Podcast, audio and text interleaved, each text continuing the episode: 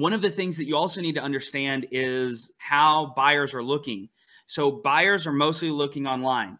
And in most cases, they're either going to be typing in a price range.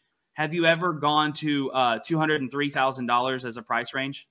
No, I have not. No, you go to 200, right? Right. That so we always have these stop points and they're always round numbers. And in a lot of websites, there are drop down boxes. So it's like I'm going to select between 150 and 200, right? So mm-hmm. if the comps tell me that your house is worth $203,000, where should I price it? 199. You should price it at 200 or, or 199, okay, right? I would rather go two, three, four, five, maybe even ten thousand dollars. It depends on the market. In today's market, I probably wouldn't, but up to about five thousand dollars under what the comps tell me. Yeah. So that I get all of these buyers.